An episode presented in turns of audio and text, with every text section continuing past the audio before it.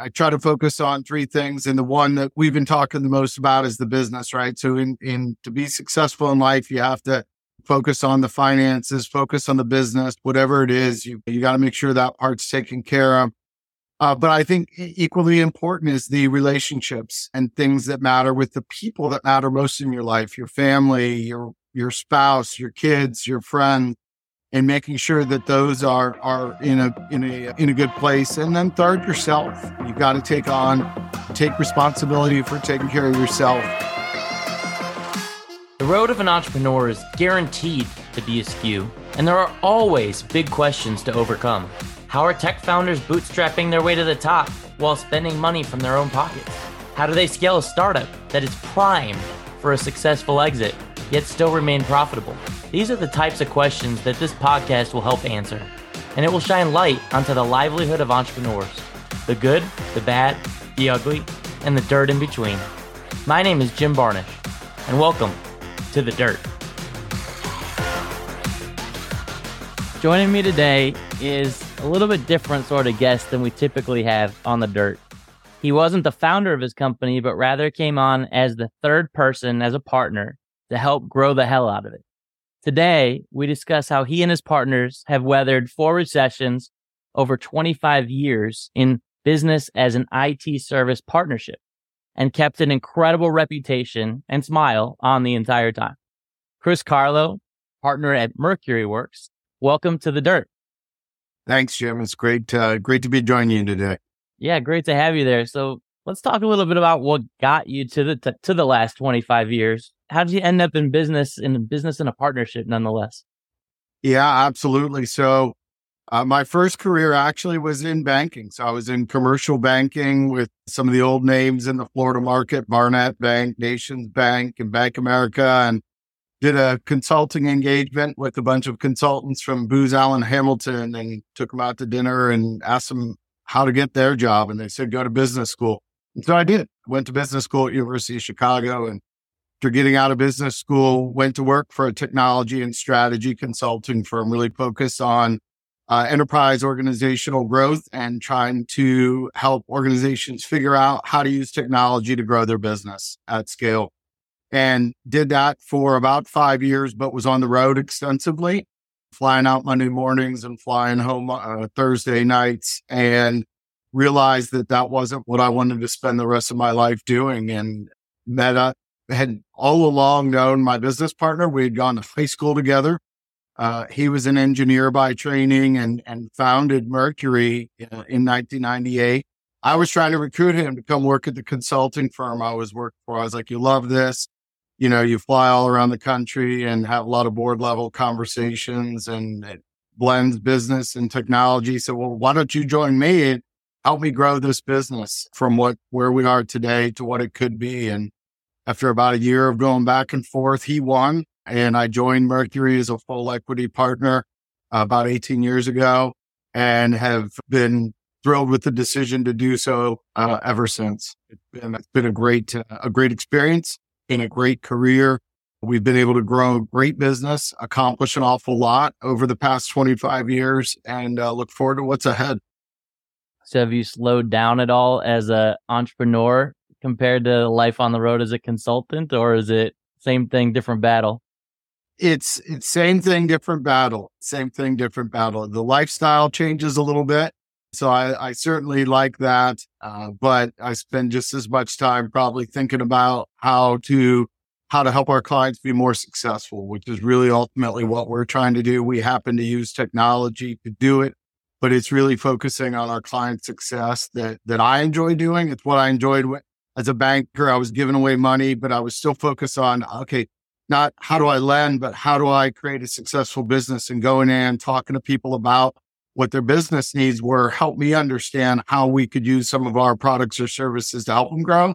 It's the same thing with what we do, except we're using, we're using software uh, to do it and, and really helping our clients exploit opportunities in the marketplace differentiate themselves from their competitors and be better businesses through the use of technology. So let's talk about some of that. So you you guys have obviously been in business a long time. You've got a terrific reputation, I know, and you're building some really creative solutions for all sorts of companies. What are some of those awesome IT solutions that you guys are coming up with and bringing to the table? Is it is it all custom dev or, you know, mind talking just a little bit to that? Yeah, absolutely. So it's clearly changed quite a bit over the last 25 years. In 1998, uh, you know, a hot lead was, can you build me a, a, corporate web page?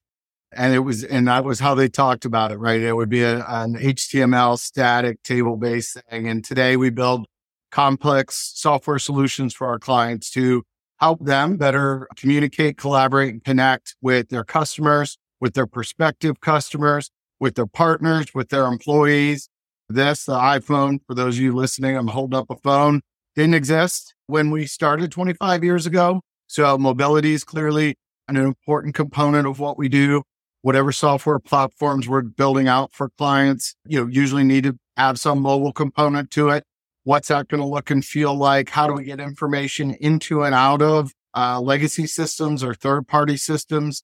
What we're building usually sits at some form of nexus point where existing software solutions within the enterprise aren't meeting the need, but we're going to need to get information into and out of your ERP system or into or out of your HR system or into or out of your accounting system to then enrich that data with other information that may be siloed in other parts of your organization to really create that full picture of whatever application you're trying to fulfill is. So creating creative solutions, everything from cloud, microservices, all the way through to kind of some of the basic fundamentals of and building blocks of the company. You guys have been doing some some awesome work. How do you how do you remain in a partnership for 25 years and still keep a smile on your face? Because as someone who's been in a partnership for only a few years, and it's my first partnership, you know, some there's a, benefits for sure, but it's got lots of challenges because you got a lot of lot of different people with different agendas and and all got to get in alignment to make decisions and decision making is a lot more challenging sometimes than it would be when it flows from the top down. You know what how does that work with you guys? And what's made it so successful for 25 years that I can take away from that? Uh, you know, I, I, I would say one thing is luck, right? In that we weren't sure in the beginning it would work. We were, we had confidence when we set the whole thing up. We, in all the operating agreements and business agreements, spelled out what would happen if it didn't understanding that that was a real possibility, going in with the best of intentions, but realizing that it may not work that way having known each other for as long as we did certainly was a big benefit. So there was a a uh, inherent level of trust and intimacy that wouldn't exist in maybe a lot of other opportunities. It did with my business partner and I, since we had known each other since high school and been been friends ever since. And we're not like best buddies that hang out 24 7 at each other's houses and all that, but that we really understand and know each other. And we also have a lot of common values. And that really helped a lot. So we tend to come at things very differently, but where we're trying to get is nine times out of 10 going to be the same spot. And so we do have differences of opinion. And sometimes, you know, it's not all roses, uh, rainbows and sunshine, but when there is difference of opinion, respecting that the other person's got the company's best interests at heart and the overall objectives probably are way more closely aligned than they might seem in the moment of disagreement. And instead of taking a step back, focusing on that and, and trying to, trying to think about the other's perspective. It's a lot like my marriage in that regard. You know, uh, my wife and I aren't always in lockstep with exactly what we're doing or thinking day to day, but we've we've ultimately all, always have the same end vision or end goal set in mind and, and it's that same thing in a business partnership and like i said wasn't sure it would work that way but have been very very pleased that it has wouldn't want to run a business on my own i've learned that more about myself now than i knew when i entered into this the uh, you know the loneliness at the top the uncertainty the you know the the challenges that come with being an entrepreneur, with running a business, being being there in that without having a sounding board, without having someone to pick you up maybe when you're feeling a little down and vice versa. It's not my style. I, I get why some people prefer that path and but uh, not my not my jam. And and really feel fortunate to have uh, been able to participate in what I have been able to participate in and, and, have it turn out the way it has. I love that answer. I mean, it, you nailed it when you said it's like being in a marriage because it is a marriage, right? You got you got a contract or an operating agreement holding you guys together, right? Yep. You got to wake up in the morning and, and get excited to spend the day together and uh, and do it all over again tomorrow, right? And it's great to have a sounding board. It's great to have partners, but you got to find the right ones for it to be successful. So yeah, there's yeah. no doubt about that. And the yeah, there's just untold stories where it didn't work out, right? And and I'm and I can understand where that certainly could happen as well. Yeah. Have you guys ever had to let go of a partner or you know move on, or was it just always the three we, of you? We have not. In our case, there's only two of us, two equity partners. Okay. One of the original equity partners had exited before I joined. So Got there's it. there's just the two of us. Okay. And so four recessions you guys have made it through, right? Any any secrets as we're about to head into an or in the midst of another one that um other folks can learn from? Whiskey? Whiskey. No, I I think I think the the the biggest learning for us has been just take a deep breath, don't panic, right? Panic panicked movement doesn't work well.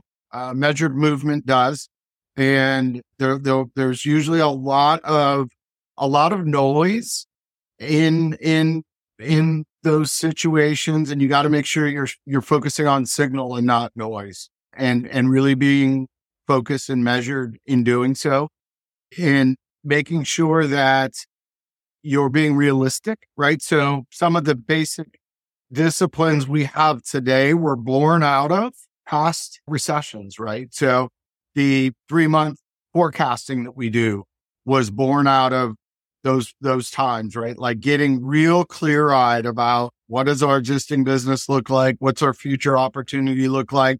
Cash flow projections and forecasting, uh, you know, are, are like uh, vitamins and minerals to our business. Those were born out of, you know, many years ago, sitting there going, holy smokes, what's going to happen? I don't know. Let, let's get clear about what's going to happen. And then, oh, by the way, when we get to the other side of this, let's continue doing that so that we have it, right? So, so really be clear eyed, map things out, and then creating create some plans, right? What are some scenarios, right? You don't have to blow it all the way down to a granular level, but what are some scenarios, right? Do some scenario planning around in this environment. We might do that, it, you know, and you create some if thens and some. In our case, we're a professional services firm, so there's different levers that you can pull. And one we've never pulled is letting people go. We've never let somebody go from our firm in the 25 years we've been in business due to financial performance reasons. So what's that mean? Well, that means that, that in those really dire times, my partner and I paid out of our own pockets to make sure we didn't lose people or make people regret having come to work at our company, knowing that when we recover, we're going to need to have people that are fully invested in Mercury and that can believe and trust in Mercury in their future here. So um, you know, unfortunately, there's been employees through the through the years haven't worked out for for performance reasons or whatever, and we're not a gold watch kind of company per se in that regard, but really do take our stewardship to our employees and their families very very seriously, uh, and also manage our business in a very very conservative way, right? So we're we we as a business, when a recession hits, aren't sitting in an overlevered, overextended situation that then gets exacerbated by a downturn, right? So we manage the business in a very,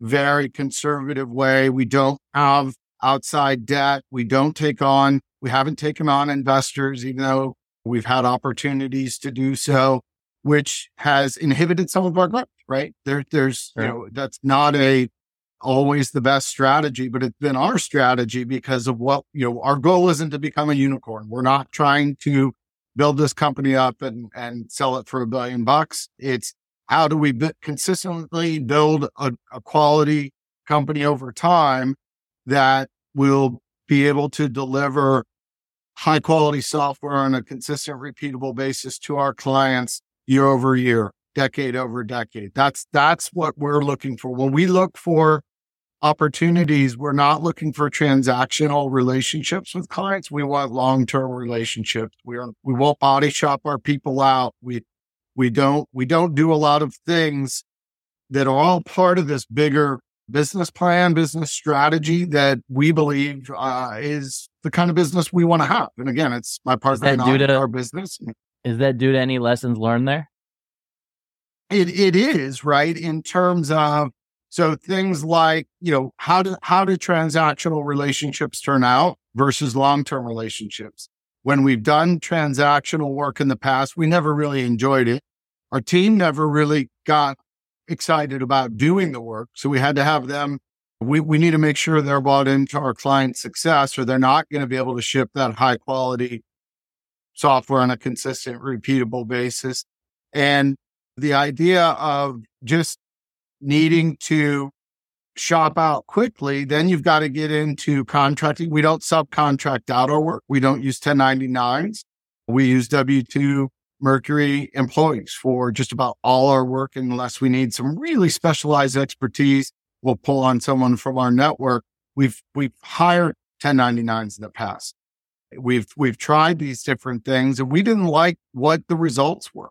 Sure. And not the financial results, the results of the software, the results of the experience, the culture of the team wasn't indicative of what we're trying to build and what we believe everything we talk about, Chris, every time we talk, it's always got this client outcomes aspect to it, right? This, this quality. And, and I think part of the things that, you know, part of what you mentioned to me before and what drove that is also kind of moving to bigger clients, not just the longer relationships, but less clients, more meaningful yep. relationships, right?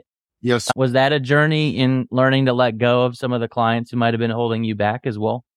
A- absolutely. Really being purposeful in that and also being um you know being respectful and understanding of their needs helping them find what they what would suit them well right so and, and those are still sometimes conversations that we have at certain junctures right is as a business grows and evolves sometimes uh, a business gets to a point where maybe they should build their own in-house team and and they don't need us as much as they did before. Okay we'll help you hire those people. Like, you, you know, you want us to sit in on interviews, you want us to write a job description, like we'll, we will do those things for our clients because we want them to succeed and know that even though we ultimately may end up doing less work with them over time as a result, that's fine.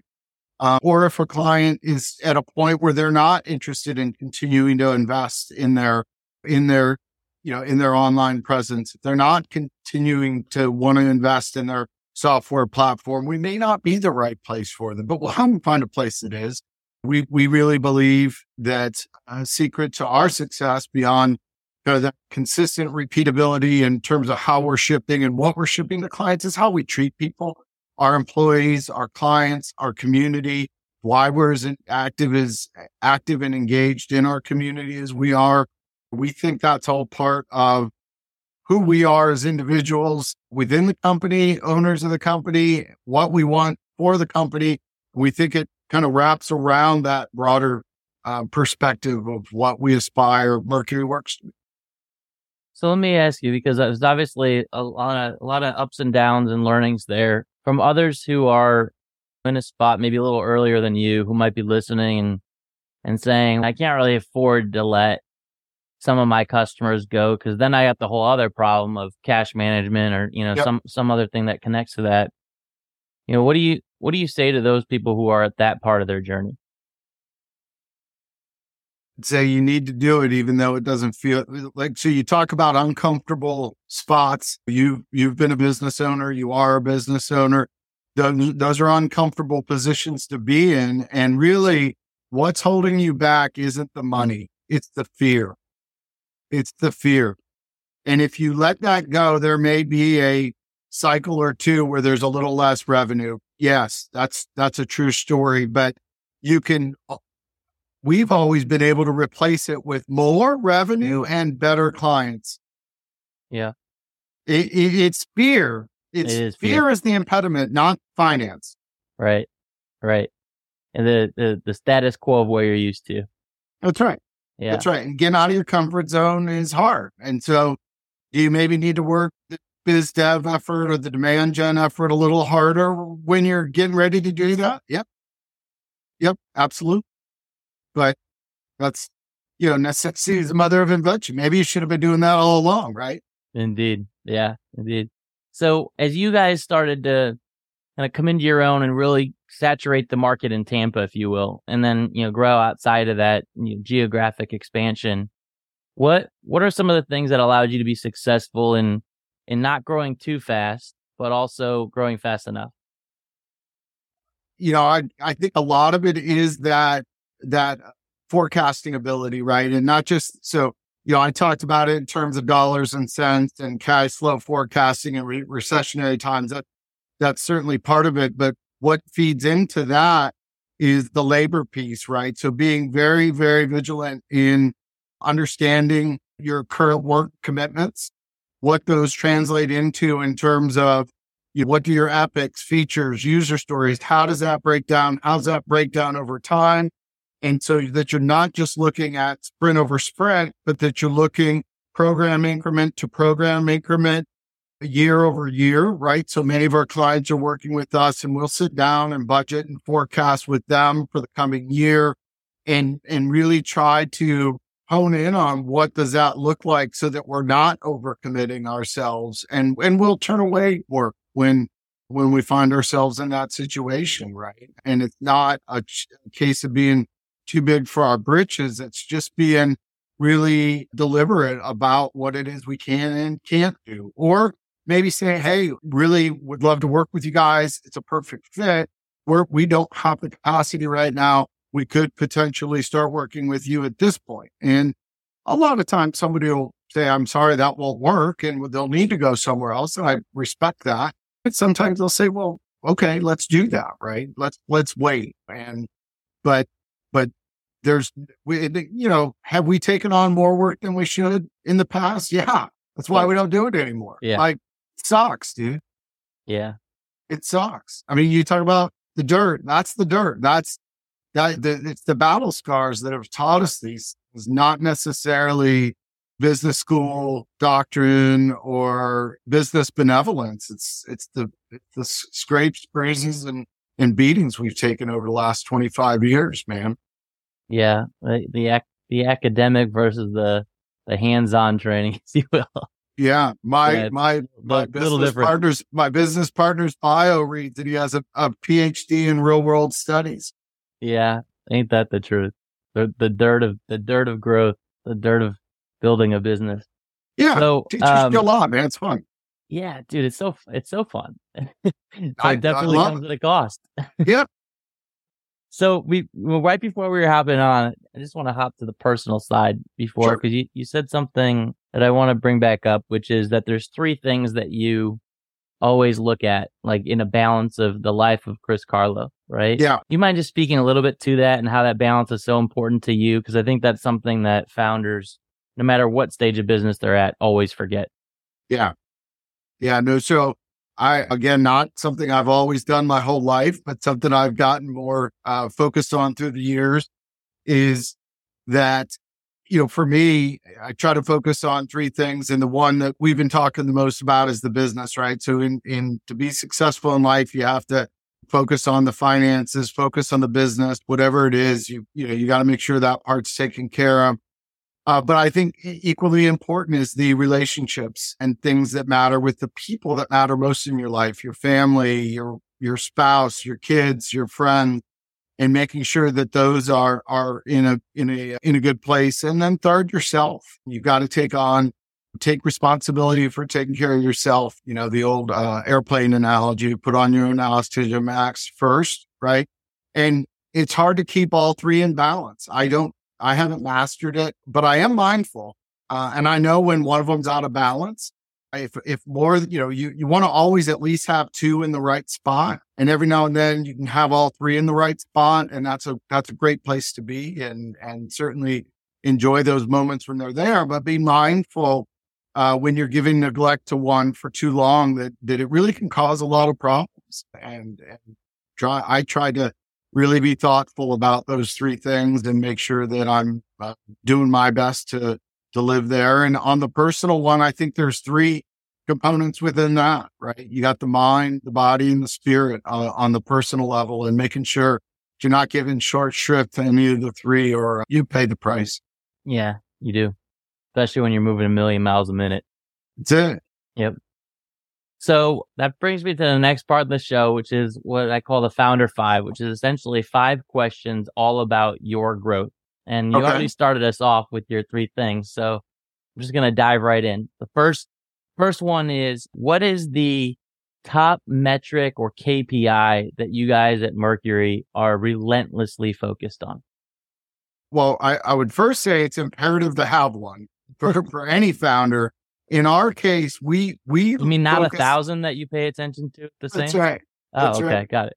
The number one one that we focus on is a little different than what we used to do, Jim, and it's on our sentiment scores, right? And it's employee sentiment we use Lattice as our as our employee engagement platform and really being able to track sentiment is important. If we you you've heard time and time again the importance of team and culture and culture eat strategy for breakfast.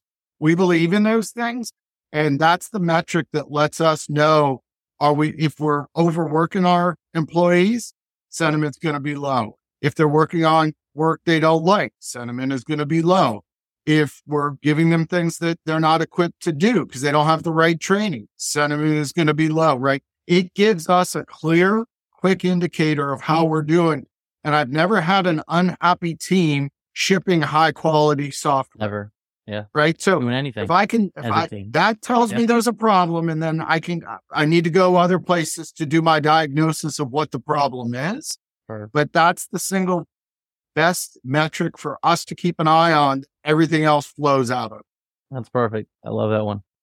What is the top tip for other growth stage leaders in their businesses that you have?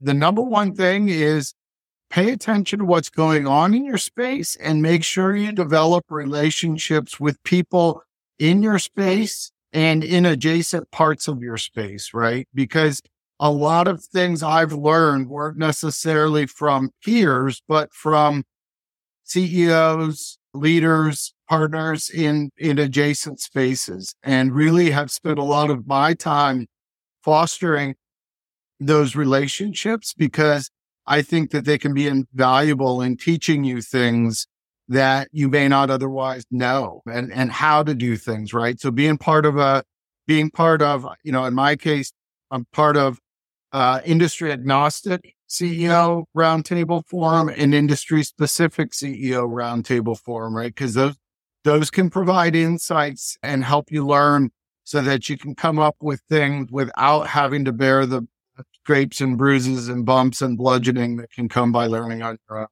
Yeah, love it. A uh, top book or podcast that's helped you to grow hands down, Obstacle is the Way by Ryan Holiday.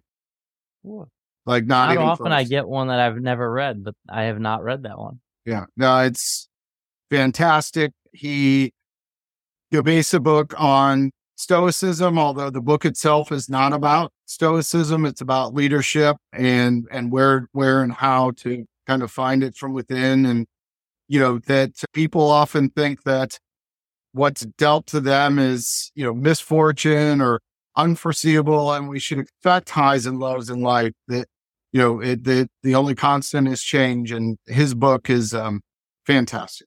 Love he has other good books too, but that's the best one of the lot. We'll get that one in the notes for sure. All right. This one's a little unconventional, so bear with me. But if you were to have someone play you in a movie, who would that actor be? Oh boy, I would love it to be Daniel Craig, but at the rate I'm losing hair, uh, I'm outpacing him, so I'm not sure that would happen. But he, I would love him to be uh, my stand-in. Yeah, he's a stud. He's yeah. really awesome. Yeah. So you're gold. You're uh, you're James Bond at the end of the day. Now I know. Now I know you a little. Bit. I didn't say that. I just said you said who would I want to have play me. That's who I'd want to have play me, man. Now, forever you'll be known as James Bond. All right, sure. last one. So, if you are to accomplish everything you set out to when all is said and done at the end of your career, which I'm sure you will, what is going to be the title of your autobiography? The title of my autobiography would be Good Father, Good Partner, Good Leader, Good Person. That, How is that not a book yet? That's, that's what I'm aspiring to. That's yeah. you know, I don't know if I'm all the way there yet, but if if that's if somebody could put posthumously title title my autobiography that way, I'd feel I'd done my part on this planet. Man, that's a hell of a way to end the show. I love it. All right. Um, so since you've given so much back to everyone today, I want to offer a little bit of self promotion for you. What what can those listening do to help you out? Uh, well, one of the things we're really doing now is trying to continue to build out our team. You know, our business is uh, all about having the right team members in place. So if there are people listening that know of folks that may be interested in a career in high quality software development, and that goes beyond just the developers, but you know, delivery leads, and we have various positions. Our, our website has a careers page on it with kind of our open spots and definitely, definitely something that we're always interested in having conversations with great people. Love it. What's the best way for folks to get in touch with you? Uh, I'm available on LinkedIn, so people people can easily find me on LinkedIn. Um, always open to a dialogue. You know, all of our firm's contact information is on our website. Always happy to have a conversation with someone. I spend a lot of time talking to folks about things that they bring to me that I know that there's probably low likelihood Mercury can help them with, but I know a lot of people that can help them and I'm pretty well connected. And our team, having been in this market for 25 years, know a lot of people and we're more than willing to share that um, network with others uh, and and help people think through things and or put them in touch with people like you, Jim, that can sometimes, right?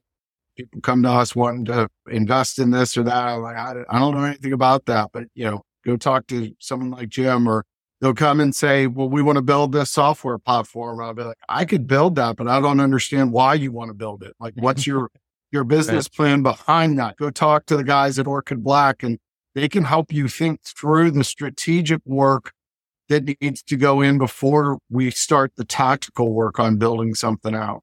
Yeah. That's why we're great at creating value together. That's, That's it. That's it. We are, we do have room for one more client. If there's somebody okay. looking to partner on their software development, we could probably take on one more client. Terrific. All right. Who's in? All right, Chris, thank you so much, man. This has been uh, fantastic. And you have a wonderful rest of your week.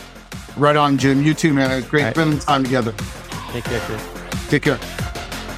If you loved today's episode of The Dirt, make sure you rate it on your favorite platform. And if you really liked us, go ahead and leave us an honest review. Thanks again for tuning in to The Dirt.